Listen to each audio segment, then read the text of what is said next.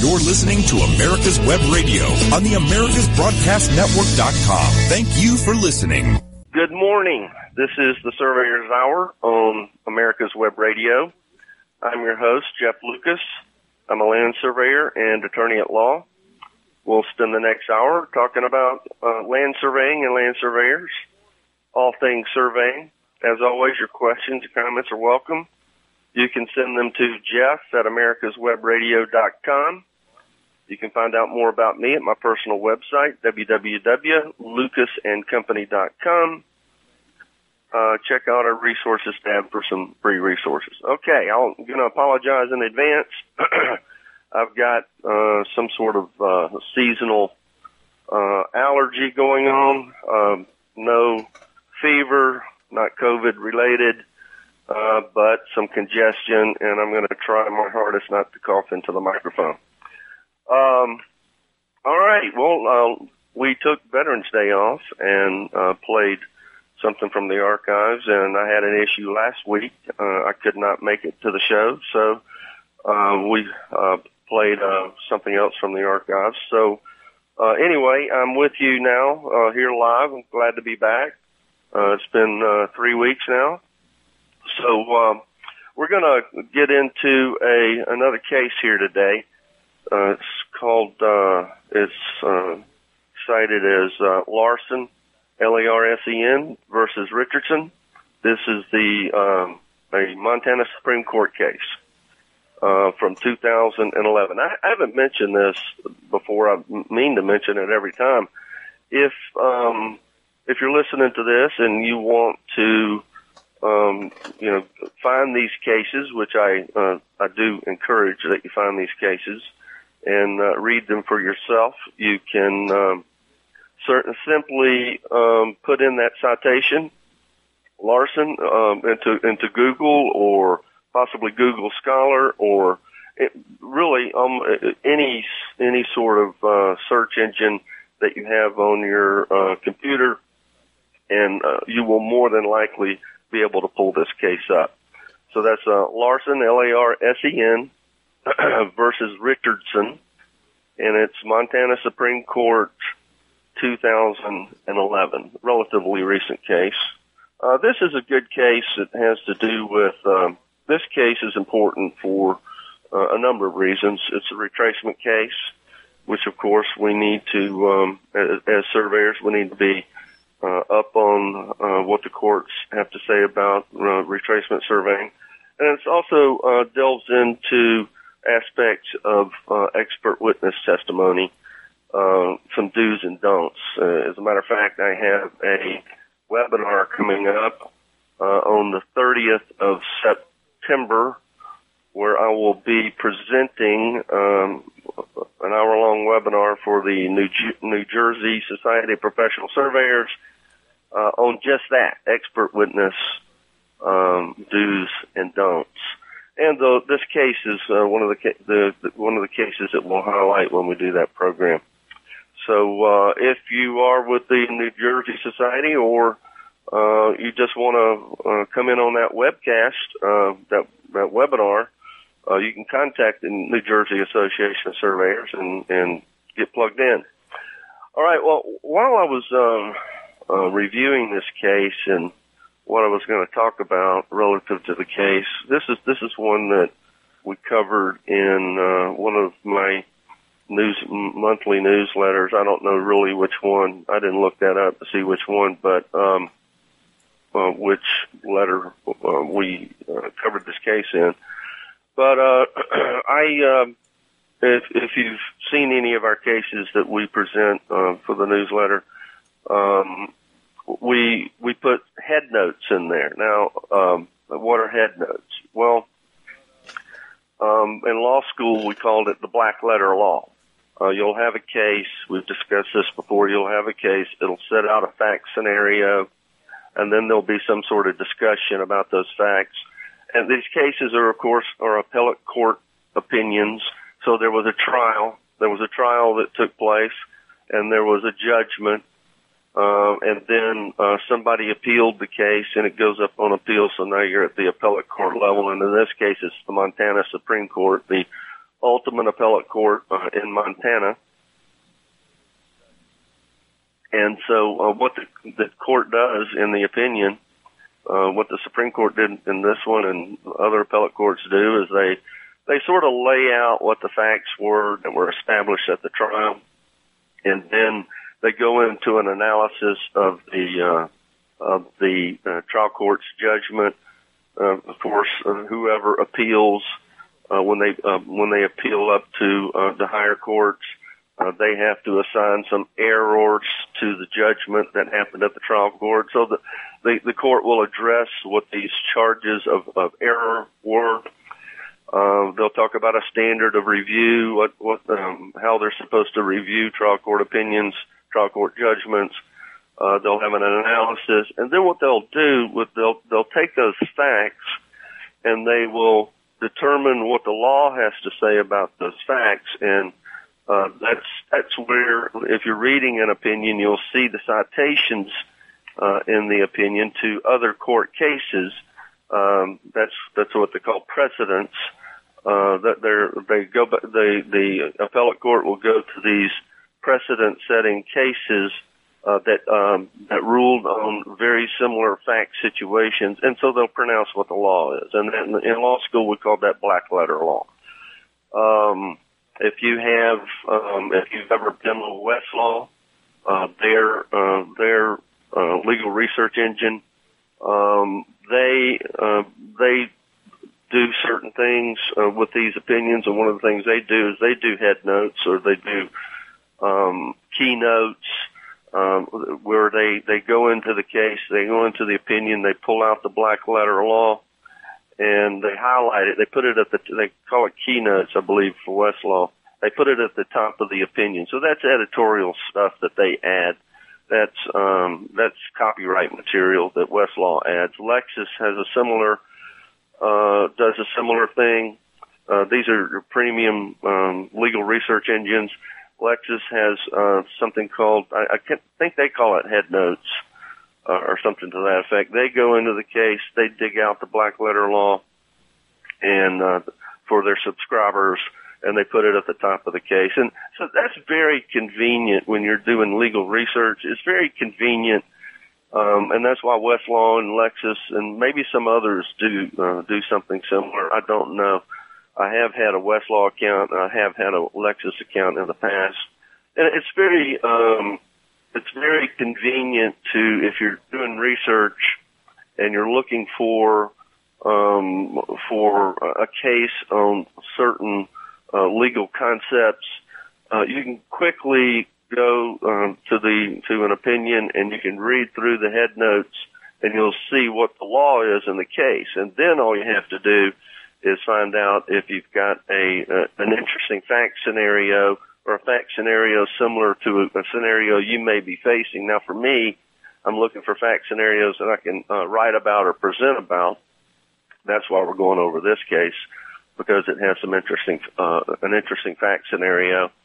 Um, but uh, so for our subscribers, what we do is we do the same, basically the same thing Lexis and Westlaw does we uh, dig into the case, we find the black letter law, and we highlight that. And we call it the Lucas letter head notes. Now, as I was getting ready to, uh, again, as I was reviewing this case for what we might talk about here today, I started reading through the head notes just to refresh my memory on uh, what this case was all about.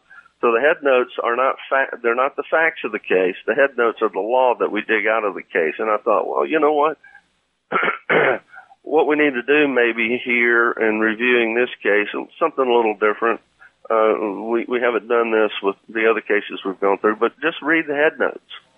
Let's just read the head notes and see what the law is that's going to be discussed in this case, and then we'll go to the fact scenario, and uh, it might make a little more sense that way. if we know what the law is that we're looking at, and then we go read the facts as we're reading the facts in the case, you can um, you already know what the law what the court has said the law is on the case. That might help um, give you some insight into uh, which of the two surveyors is heading in the right direction. And and usually there's two surveyors and the, bo- the bottom line on uh, on these trials uh, boundary dispute cases in, in particular um, there will usually, not always, and you don't have to have two surveyors, but there will usually be two surveyors and they're going to have differing opinions. If they didn't have differing opinions, you probably don't have a case. If both of the surveyors are agreeing uh, as to where the boundary lines are, then you know, by and large, or generally speaking, um, there's uh, you know what are you going to go in and argue about? Um, or if two surveyors agree, uh, one I've seen this before too. Uh, the one side or the other doesn't like it that their surveyor agreed with the other surveyor, so they'll fire that surveyor and go find somebody who'll give them the answer that they wanted to hear. So that, you got that uh, as well. But anyway, let's. Uh, so this is um, Larsen versus uh, Richardson.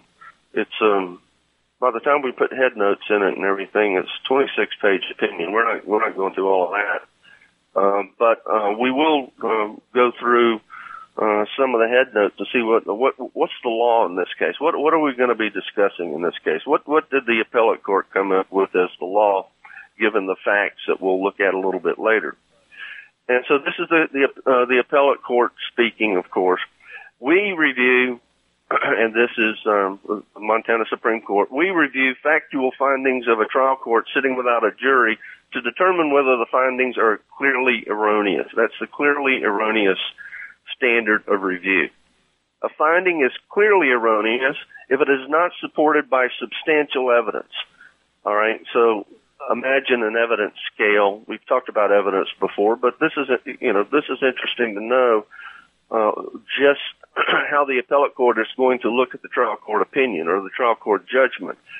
So if you had a scale from uh, uh, where the a vertical scale from zero at the bottom to 100% at the top, uh, beyond all reasonable doubt would be up there close to 100%, and uh, a scintilla of evidence, hardly any evidence at, at all, would be down at the bottom of that scale, uh, close to zero and uh, somewhere in the middle, the greater weight of the evidence or preponderance of the evidence, that's your that's your civil standard when you're in civil court. Beyond all reasonable doubt is your criminal standard in criminal court. So uh, somewhere in the middle, the greater weight, the the the, um, the um, preponderance of the evidence, that's that's somewhere in the middle there, a little above the middle. Um, that's your civil standard. Substantial evidence is somewhere between no evidence, a scintilla, zero, and the greater weight, or 50%, 51% of the evidence. So somewhere between uh, a scintilla and a preponderance of the evidence. So that's what we're talking about here. All, all you need, all the uh, appellate court needs to support the trial court's opinion is substantial evidence. If the trial court has misapprehended the effect of the evidence or if a review of the record uh, leaves this court with a definite and firm conviction that a mistake was, has been made. So substantial evidence is uh, less than a preponderance, more than a scintilla, but it's a low standard. It's a low standard for the trial court. So uh, one of the things I tell surveyors, if you're involved in a court case, anybody really involved in a court case, you want to win at the trial court level. You want to win at the trial court level because the the um, um, the um, um, requirement or the uh, the standard that the trial court is going to be looked at is uh, as long as there was substantial evidence that supported the finding, then the, the trial court's going to be upheld. Again, I'm I'm trying my best not to cough into the microphone. But um, in determining whether substantial evidence supports the trial court's finding, we review the evidence in light most favorable to the prevailing party. Okay, folks, we're going to take a break, and uh, we'll pick up uh, after this. Quick Stakes is your answer to staking. Lightweight, easy to ride on, easy to use, easy to find, and won't break your back carrying them like the old-fashioned wooden stakes. Have you tried a sample? If not, get a pen and paper and write down this number. 800-438-0387 or go to quikstake.com. That's Q-U-I-K-S-T-A-K-E dot com and order your samples. Ask your surveying supply dealer for quick stakes today. Well, we hope uh, Jeff gets over his uh, sinus problems and uh, doesn't have to cough in the microphone too much. But with that being said, uh, Quick Stakes, Parker Davis wanted me to uh, say a very special thanks to all of you that have listened to uh, Jeff, listened to the show, and uh, calling and asking for your samples and also ordering. Uh, they've had very good months lately, and it's all because of you. And we appreciate, or they wanted me to uh, pass on how much they appreciate uh, working with all of the surveyors that call in and get their quick stakes, and they're very popular marker.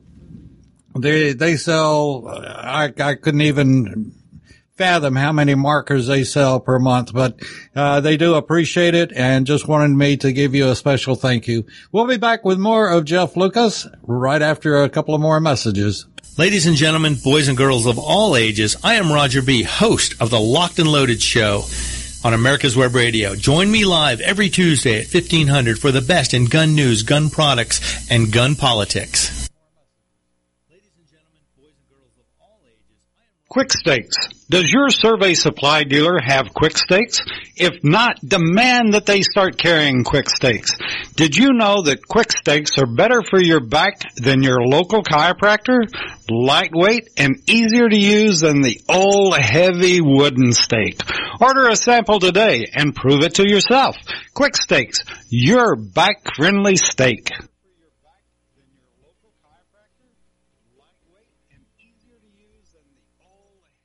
You're listening to America's Web Radio on the AmericasBroadcastNetwork.com. Thank you for listening. Welcome back, folks. Okay, we were talking about the standard of review uh, um, uh, of the the appellate court uses uh, when there's a trial court judgment.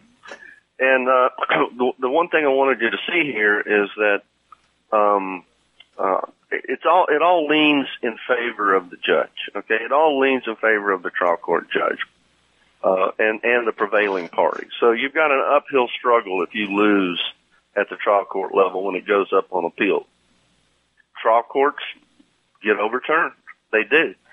But when it comes to uh, if, it's a if it's a coin toss kind of a thing, it's going to be it's going to be uh, the, the trial court's going to be upheld, and and especially uh, especially when it comes to the credibility of witnesses. So back to the Montana Supreme Court. Furthermore, due regard must be given to the opportunity of the trial court to judge the credibility of the witnesses.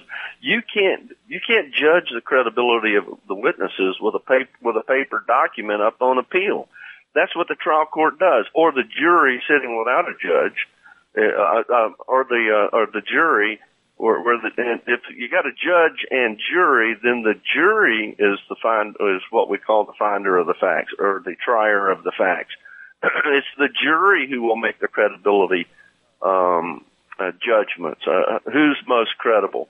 It, it's the job of the jury or the judge sitting without a jury. When the judge sits without a jury, the judge is is the is the lawgiver and the fact finder. Okay if you have a jury, the jury is simply the fact finder. The judge will still give the jury what the law is uh, for them to go in and make a, make a decision uh, on guilt or innocence, or you know who who wins, plaintiff or defendant.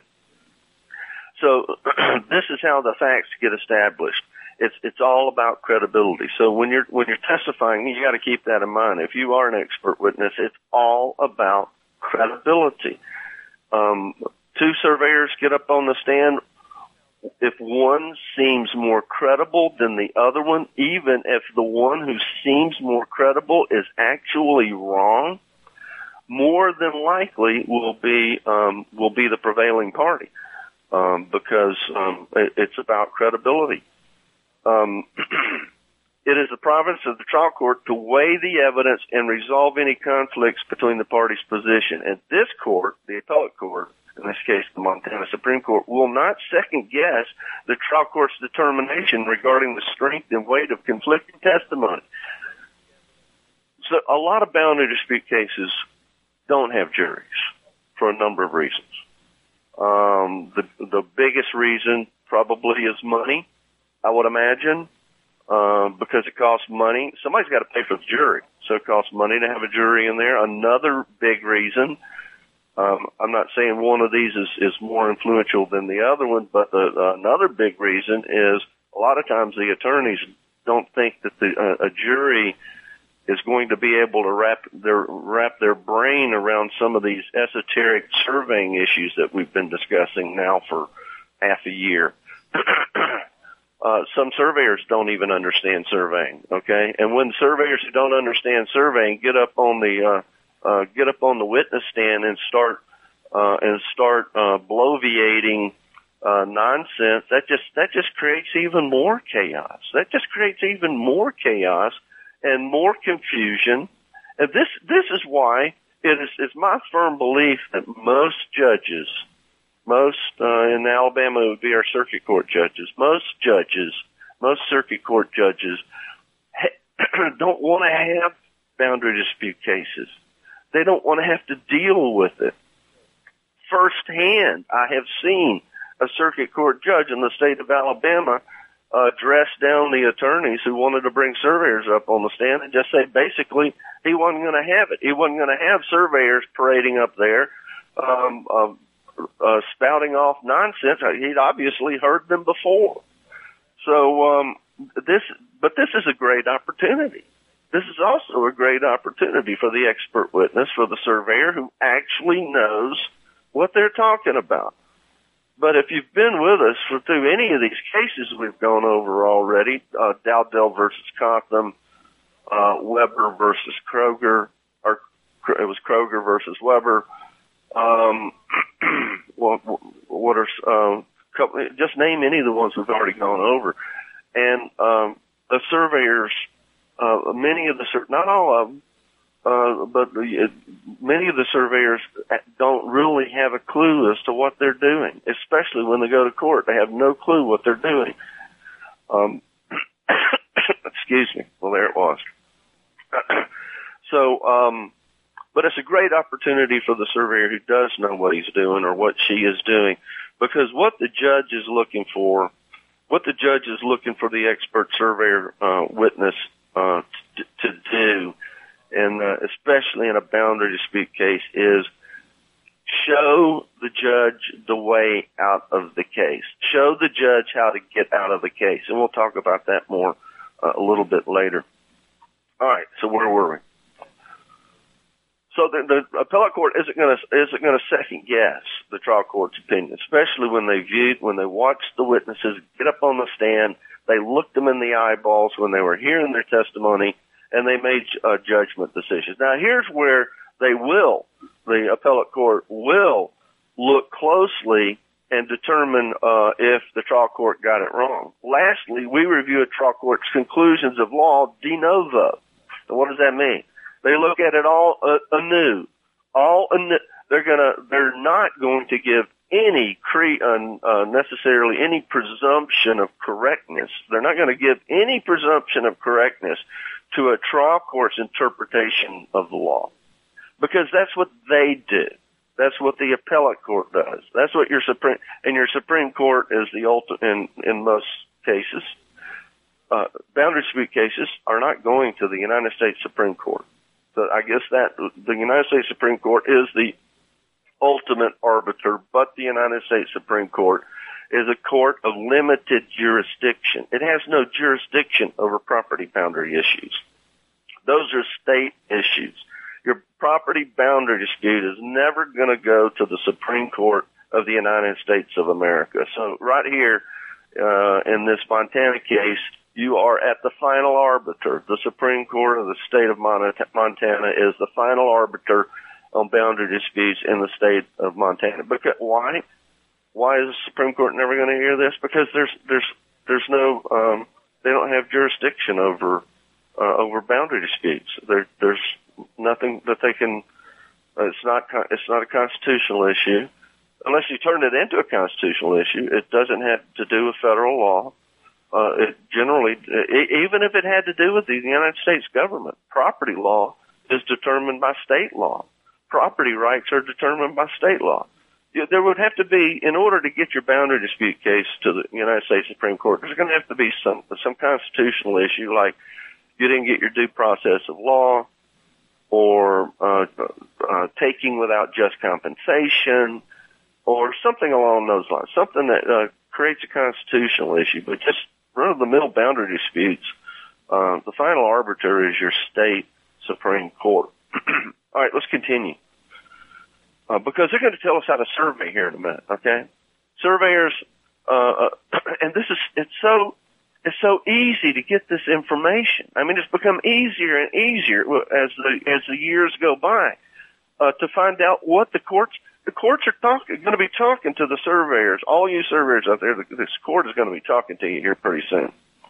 And ascertaining the, right here, in ascertaining the true and correct boundaries of a parcel. Isn't that what we want to do? As retracement surveyors. Isn't that what we want to do? To ascertain the true and correct boundaries of a parcel. Now, if you've been with me these past weeks and months, that's ascertaining the true and correct boundaries of a parcel means that you have an accurate survey of that property. And hopefully you have precise measurements to go along with it. An accurate survey is one where the true and correct boundaries of the parcel have been ascertained. That's an accurate survey. Why is that important? just go, just go read your ALTA standards and see why that's important. Okay, just go read your ALTA standards if you if you're wanting to know how important it is to be uh, ac- accurate as well as precise the surveyor is obligated to consider any and all evidence. This rule is inflexible. Okay, folks, we'll be back uh, after these messages. Quick Stakes. Does your survey supply dealer have Quick Stakes? If not, demand that they start carrying Quick Stakes. Did you know that Quick Stakes are better for your back than your local chiropractor? Lightweight and easier to use than the old heavy wooden stake.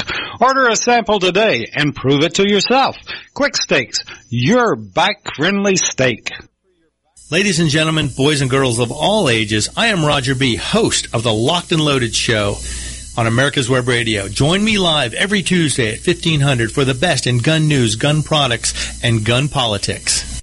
McCollister's Auto Transport is a privately held company celebrating our 75th anniversary this November, specializing in enclosed only transportation to the OEM, personal snowbird market, and our favorite market of all is the collector market. Give us a call at 800-748-3160 or you can reach us on the web at mccollisters.com and that's M-C-C-O-L-L-I-S-T-E-R-S dot com. Large enough to handle all of your transportation needs, small enough to provide you the old town, old school service that you come to expect when you're moving your baby. You're listening to America's Web Radio on the AmericasBroadcastNetwork.com. Thank you for listening. Welcome back, folks. This is the Surveyor's Hour. I'm your host, Jeff Lucas. Um, I want to remind you to uh, send us your comments. I'm, I'm getting, you know, a few comments from you guys, but um, um, what I'd like to what I'd like to do is answer some questions you may have and actually bring it up on the show uh, as as part of um, as part of the show. So if you have questions, concerns, comments, uh, send them to me, and uh, we'll take them up um, on the next show, or you know after we receive them. All right, I want to go over that last black letter law head note, if you will, from the Montana Supreme Court. I want to make sure you heard this. In ascertaining the true and correct boundaries of a parcel, the surveyor is obligated to consider any and all evidence. This rule is inflexible.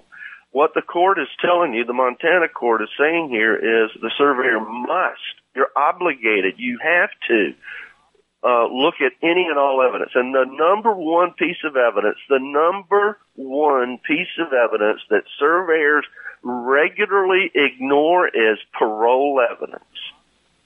I get it. I know why you don't want to consider parol evidence, okay?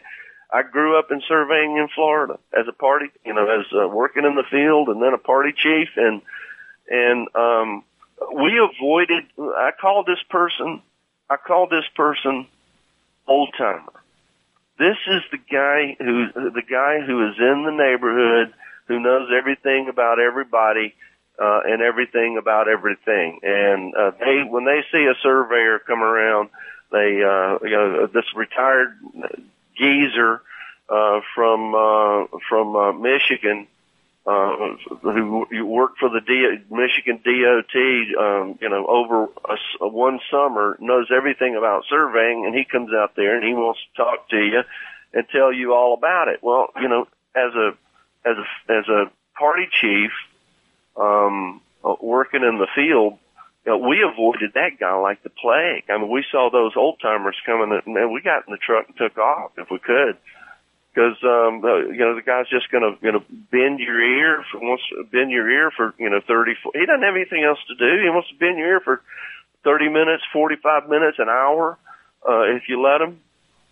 But uh, that's a mistake, and I have come to find out because uh, while maybe the mo- uh, most of what this this guy has to say is, is might be totally useless re- relative to the uh, the survey of the property, but if he if this person knows something about uh, the boundaries in the community, uh, that's information that uh, ch- does not need to be ignored because um, there there are many many instances um, where this is this is the testimony that comes to trial that we read about in these cases that actually determines where the boundary line is located on the ground. And we've talked about the rules of evidence. We talked about the hearsay rule. You know, hearsay is not admissible, but one of the exceptions to the hearsay rule is whatever old timer has to say about the boundaries. And uh, this is, uh, and another reason it's ignored by the surveyors because a lot of surveyors uh, don't step foot out of the office. They're sitting in their office and they're expecting their party chiefs to go out there and gather uh, gather physical evidence. And the party chiefs are avoiding uh, old timer and don't really care what they have to say. But um, old timer, in many cases, needs to be sought out. As a matter of fact, old timer is going to be uh, very key uh, to the solution in this particular case. Okay.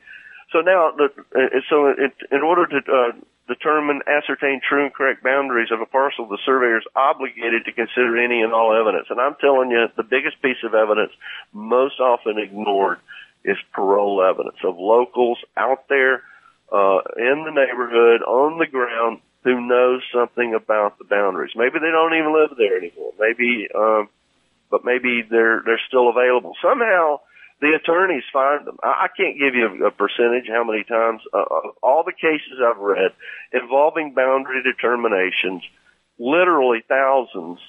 I can't. I don't have a real. Good, I'm going to say, uh, it maybe maybe fifty percent of the time, maybe less, maybe fifty percent of the time, maybe something less.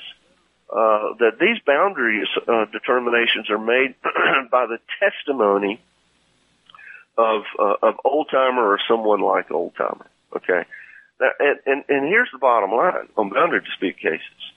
Um, the judge only needs two people to make a boundary determination. First of all, the judge has to uh, the judge has to have subject matter jurisdiction in order to even listen to a boundary dispute case. Okay, so the judge has to have subject matter jurisdiction, and then the judge, in order to make a boundary determination, judge can't just go out in the field and make a boundary determination. Number one, the judge has to have subject matter jurisdiction, and then the judge has to have in personam jurisdiction, personal jurisdiction over the plaintiff and the defendant. Then and only then can the judge make a boundary determination. Surveyors aren't limited by that. Surveyors can make boundary determinations by in the words of the Montana Supreme Court, by considering any and all evidence. It's an inflexible rule. Okay. So when the uh, when the judge, um, uh, so all the judge needs is a plaintiff and a defendant. Now surveyors are deemed helpful. The attorneys like to hire them but to get a survey out there in front of the judge and okay, here's our opinion, judge. Here's where we think the boundary line's located, and the other side generally speaking, we will get a competing survey. If they're, again, if they're agreeing, we're probably never going to read about that case because it probably gets settled somehow. but the ones we read about, there's generally boundary disputes. There's generally two competing surveys. This case is no different. Two competing surveys. Uh, and if you might recall in, um, it was it Weber? Yeah, it was Weber versus Kroger. I forgot if it was Kroger who sued or Weber. Anyway, Weber versus Kroger we went over a few weeks ago. We only had one survey, uh, which was, um, uh, a, to- a total a, a total fiasco survey. It was uh, the, the surveyor couldn't even explain to the judge. That's why they lost. The surveyor could not explain retracement theory to the judge. Unbelievable. Sorry about that. So, if a judge only needs a plaintiff and, and a defendant to make a boundary determination, what does that tell you about the importance of the landowners? it, it, what they have to say is is must reading is must you must hear especially if you have a dispute on your or you think this thing is going to become disputed you've got to know retracing the surveyor you've got to know you, one of them's going to be your client if this thing goes to court and you got a dispute one of these people is going to be your client the other person will be um you know uh, uh, will, will also have an opinion. So what, what you're going to, and the judge wants to hear, has to hear those opinions. Uh, you should know before this thing ever goes to trial what those opinions are. And so now when I go out and do uh, retracement surveying, uh, I actively look for people to talk to. Where in, in the early part of my career, I avoided them like the plague. Now in this part of my career, uh, I actively seek them out because I want to know where they think the property lines are located. Because ultimately, the case might come down to what they think. Okay, next, a head note. The object of all rules for the establishment of boundaries. What? There's rules? For the establishment of boundaries? Yes, there's rules for the establishment of boundaries. The courts have been telling us about these rules for hundreds of years in this country and for centuries before that in uh, in England, uh, where we got our, our our law from, the English common law. The object of all of the rules for the establishment of boundaries is to act, is to locate, is to ascertain, excuse me, the actual location of the boundary as made at the time. What time? When it was made, when when the, when the boundary was first put on the ground, and then subsequently became established. We've talked about how boundary lines become established. It has little, little to do with the land surveyor. Boundary lines become established on the ground through the activity and inactivity of the landowners. Again, the most important people in any boundary dispute case. Possibly uh, one of them may have the uh, the the actual knowledge of, or maybe both, have the actual knowledge of where the boundary has become established on the ground, and that's may ultimately be the most important piece of evidence. That's how boundaries get established through the activity and inactivity of the landowner. As to boundary disputes, the primary purpose is to track the footsteps of the original surveyor to locate the survey as it was intended to be located on the ground by him. Again, we've talked about this. The surveyor, this original surveyor, actually establishes nothing. Uh, the original, but the, the reason why we, the original surveyor is to be honored isn't because of what the surveyor did or did not do. That's obvious because we're supposed to honor the original surveyor even if the, the surveyor blundered. And why is that? Because of what happened subsequent to the original survey when the original survey gets laid out on the ground and the monuments are put in place, and then the people move in and glom onto those lines, glom onto those corners, go into reliance on those corners, that's how the boundaries become established.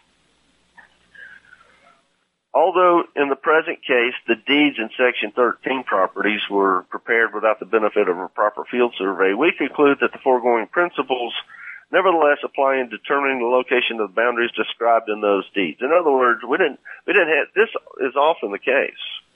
This is often the case. The original lines weren't, weren't necessarily laid down on the ground by, by an original, quote unquote, original surveyor. Sometimes the parties themselves put these lines on the ground, okay? But still, the, the, the, the, the principle is the same. Once the lines go on the ground, and then reliance kicks in, they become established on the ground. And as a retracing surveyor, your only job is, it's often put in these terms, your only job is to follow in the footsteps of the original surveyor, to find where that original surveyor put the lines on the ground. But it's deeper than that. It's deeper than that because there isn't always an original surveyor. But all the boundaries have already become established on the ground. Generally speaking, all boundaries have become established on the ground. Uh, there will, that doesn't mean there are no conflicting boundaries, there, and there aren't, there, there aren't disagreements over boundaries because the cases are out there. They're, they're legion. But by, but under the law, um, the boundaries, every boundary has become established on the ground. Uh, and the, the proof for that is take any boundary dispute to court and you get a judge of subject matter jurisdiction and you have the party and gets in personam jurisdiction over the plaintiff and the defendant, they all come into court. How many boundary lines are you coming out with? You're going to come out with one boundary line. Where there were a, there was a disputed boundary line, you're coming out with one. Even if it wasn't a disputed boundary line, you're coming out with one. That means that the law has provided uh, resources for finding where the boundary has become established on the ground. So every boundary in every state in the United States of America has become established on the ground under the law. If not, there would be, um, um, uh, well, I'm just, it, that is a fact. Everyone has become established, or else the judge can't make a decision. Uh, and, and then it will become established through some sort of mediation or uh, some sort of agreement. Primary purpose is to locate the survey as it was intended to be located. All right, let's move on to our next uh, to our next rule. The proper construction of a deed for the proper construction of a deed, the circumstances under which it was made or to which it relates, including the situation of the subject of the deed and the parties to it may be shown so that the judge is placed in the position of those whose language the judge is to interpret. When a property description alludes to facts beyond the deed, parol evidence may be offered not to con- contradict the description, but to locate the deed on the ground. Now we're getting to our rules of construction, which we have touched on in the past uh, on this program. Rules for construing deeds. If nothing else, the land surveyor should be uh, an expert in interpreting deed language. Now they're talking about the judge here, judge putting himself uh, or herself in the position uh, in the position of uh, the parties at the time of the transaction. Well, they're talking about the, the surveyor there as well. You can't start a boundary survey. You can't start a retracement survey without first looking at the deed, and and then uh, the rules of construct. And when the the deed is uh, ambiguous, more than one meaning, doubtful, not not uh, crystal clear, uh, or there's uh, extrinsic evidence that comes into play that uh, that makes it doubtful, even though it looks, it appears on its face, prima facie, it appears to be unambiguous. then the surveyor has to put himself or herself in the position of a judge interpreting a deed because that's the only way you can move forward is you're going to have to interpret uh, this deed with uh, utilizing rules of construction. All right, folks, I think we're coming up on a break here in just a few seconds. We will be back on the other side.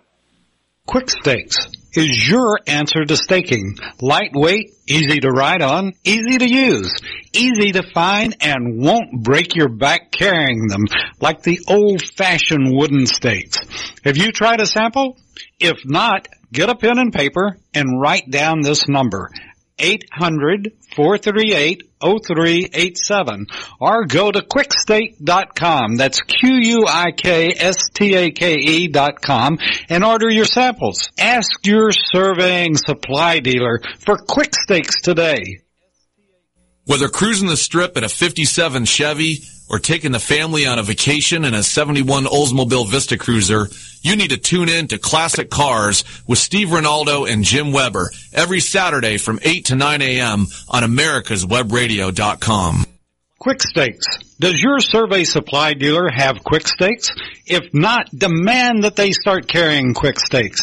Did you know that Quik Stakes are better for your back than your local chiropractor? Lightweight and easier to use than the old heavy wooden stake. Order a sample today and prove it to yourself. Quik Stakes, your back friendly stake. You're listening to America's Web Radio on the AmericasBroadcastNetwork.com. Thank you for listening.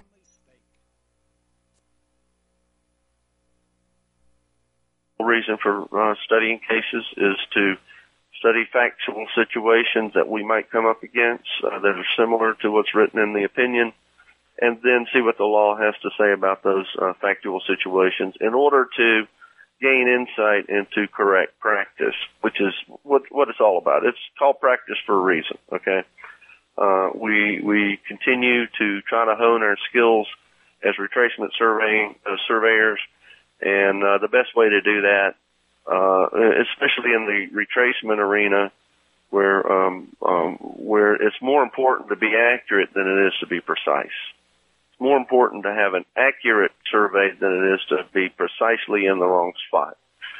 Um, all right, so we were talking about the proper rules of construction uh, right before the break. Uh, is to put yourself. The court's telling us this uh, to um, uh, to put yourself in the circumstances that were uh, that were happening at the time that the conveyance was made. Now, what we're going to find out here when we do get to the case and some of the facts of the case is that we're looking at uh, early 1900 deeds. I think the oldest deed that we're looking at.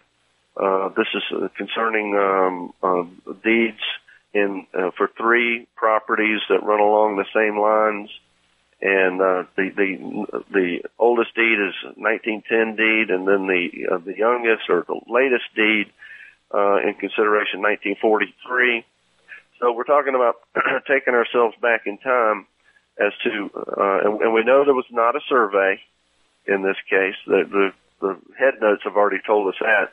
There was not a survey. There was a common grantor, and the common grantor most likely wrote the legal descriptions that we're going to be dealing with. So, um, so what they're telling us is we got uh, what the court is saying is in order to properly interpret uh, the construction of this deed, You've got to look at the circumstances under which it was made, which it relates, including the situation of the subject deed and the parties to it. um, all right, moving on. Next, um, next head note. When a surveyor is unable to follow the precise footsteps of his or her predecessor, then a surveyor must attempt to track the original surveyor's work with whatever recoverable evidence that exists. All right, so um, you're not always going to be able to find the original monuments. You're not always going to be able to find the uh, the footsteps. So what do you do next? We talked about this. Y'all should be answering me right now. What do you do next? The original monuments come up missing. Uh, the footsteps have faded. What do you do next?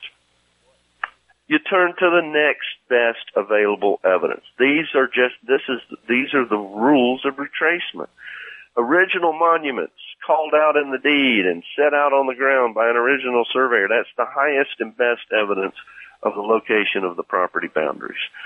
Um, but when those come up missing, what's next?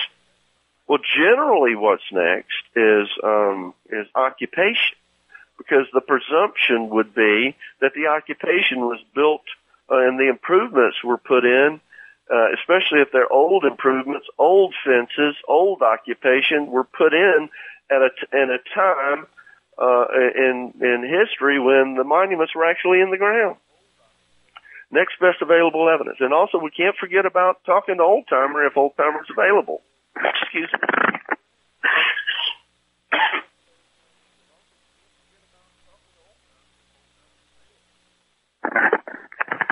All right, next. Uh,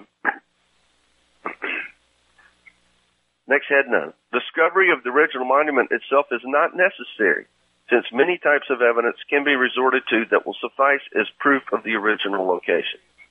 All right, they're just reiterating what we what we just talked about here. it's not necessarily uh, it's not necessary um, necessarily to find um, to find the original monuments uh, as they were laid out by the original subdividing surveyor, because there are many types of evidence. Remember, you're obligated. Montana Supreme Court says you're obligated to look at any and all kinds of evidence when doing retracement surveying. All right, now we're getting into the priority of calls. We we should be familiar with the priority of calls. They're simply rules of construction. Rules to help with the construction uh, uh, and interpretation of the deed, or really any written document. The rules of construction apply to any written document. They apply to, to deeds and the legal descriptions in deeds. They also apply to contracts. They apply to legislation. They, uh, they apply to affidavits. They apply to all kinds of written documents. we should uh, at least be somewhat familiar with the rules of construction. Well, what we what we call the priority of calls, we, the land surveying community, you, you should be familiar with that term. The priority of calls. They're simply rules for construing uh, deeds that are ambiguous, confusing. Um, that's why you turn to the rules of construction. That the deed, the language in the deed, can't be interpreted clearly, or maybe it can be interpreted clearly, but when you go to the ground, uh, there's uh, there's um, all kinds of confusion and ambiguity. A perfect example is we're going to we're surveying the uh, southwest quarter of the northeast quarter, section township and range, perfectly unambiguous. Till you go to the field, the southwest quarter quarter of the northeast quarter implicates the center quarter of a section, and if you're a survey, everybody, and that's the most the the most confused corner in all of um, in, in all of uh, surveying practice, the most confused corner in all of surveying practice. You could go out there and find five monuments in the ground, all ostensibly representing the center quarter, the center of a section. Okay, so now you've got ambiguity on your hands. So now we got to go to the priority of calls. the priority of calls in a description of property was developed through case law in the 1800s. It goes back even further than that and also governed by statutory law. The general hierarchy is, a, is as follows. Now, th- this rule is universal in all states. Uh, it's a universal rule, but it isn't applied universally, if that makes any sense. Every uh, every state recognizes some some order of priority of calls, yet they might not be in the same exact order that we're going to get here. Lines actually run on the ground by creating by the creating surveyor prevail over natural monuments, for example, a tree, which prevail over artificial monuments, for example, surveyor stake, which prevail over references to adjoining boundaries, for example, quote, to Hunter's property line, which prevail over direction, northwest, which prevail over distances, for example, 30 feet, which prevails over area, for example, five acres, which prevails over place names. the rules grew out of a peculiar exigency of the country and were molded by experience to meet the demands of justice. The rules are found uh, are founded on reason, experience, observation, and pertain not to the admissibility, but to the weight of the evidence. That's what you call weighing the evidence. You're weighing the evidence. Now those should be somewhat familiar to you.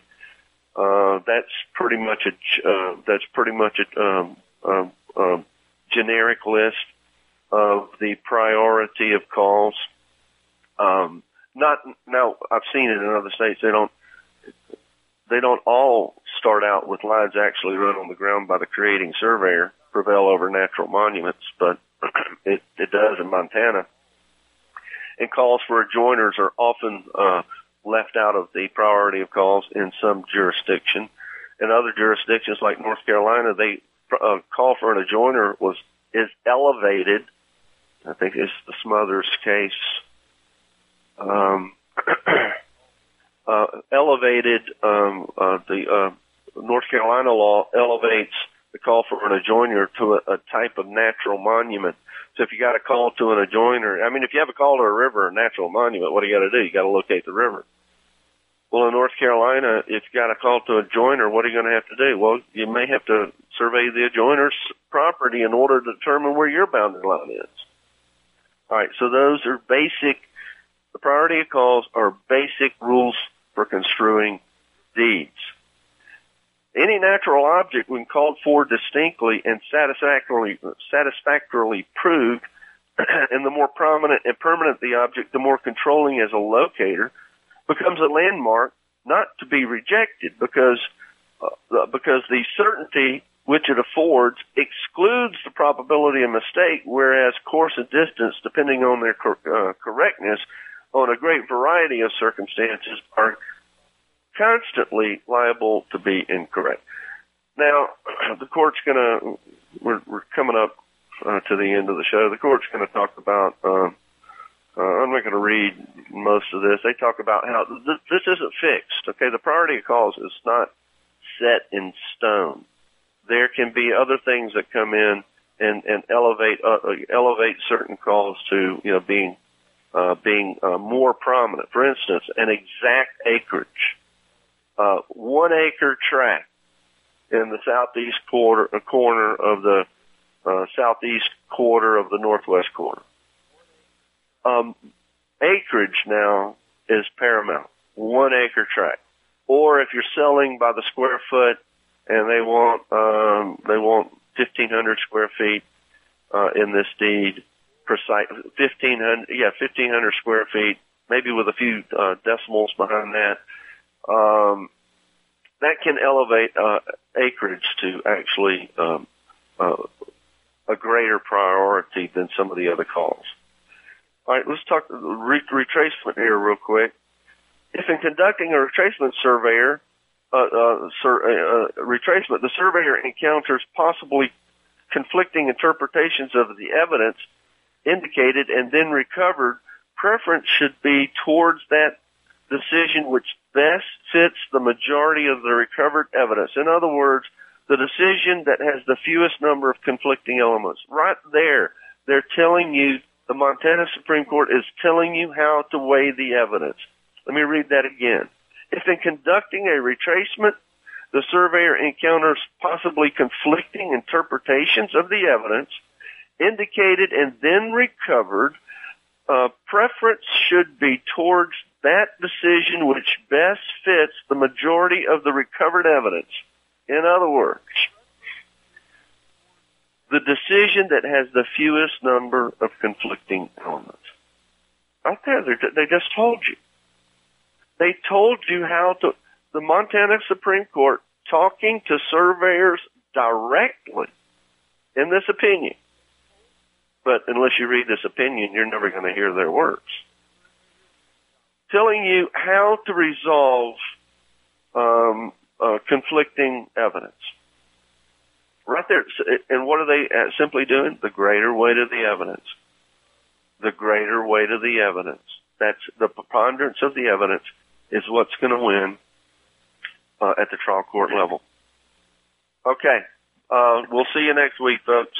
Um, have a good day. You're listening to America's Web Radio on the AmericasBroadcastNetwork.com. Thank you for listening.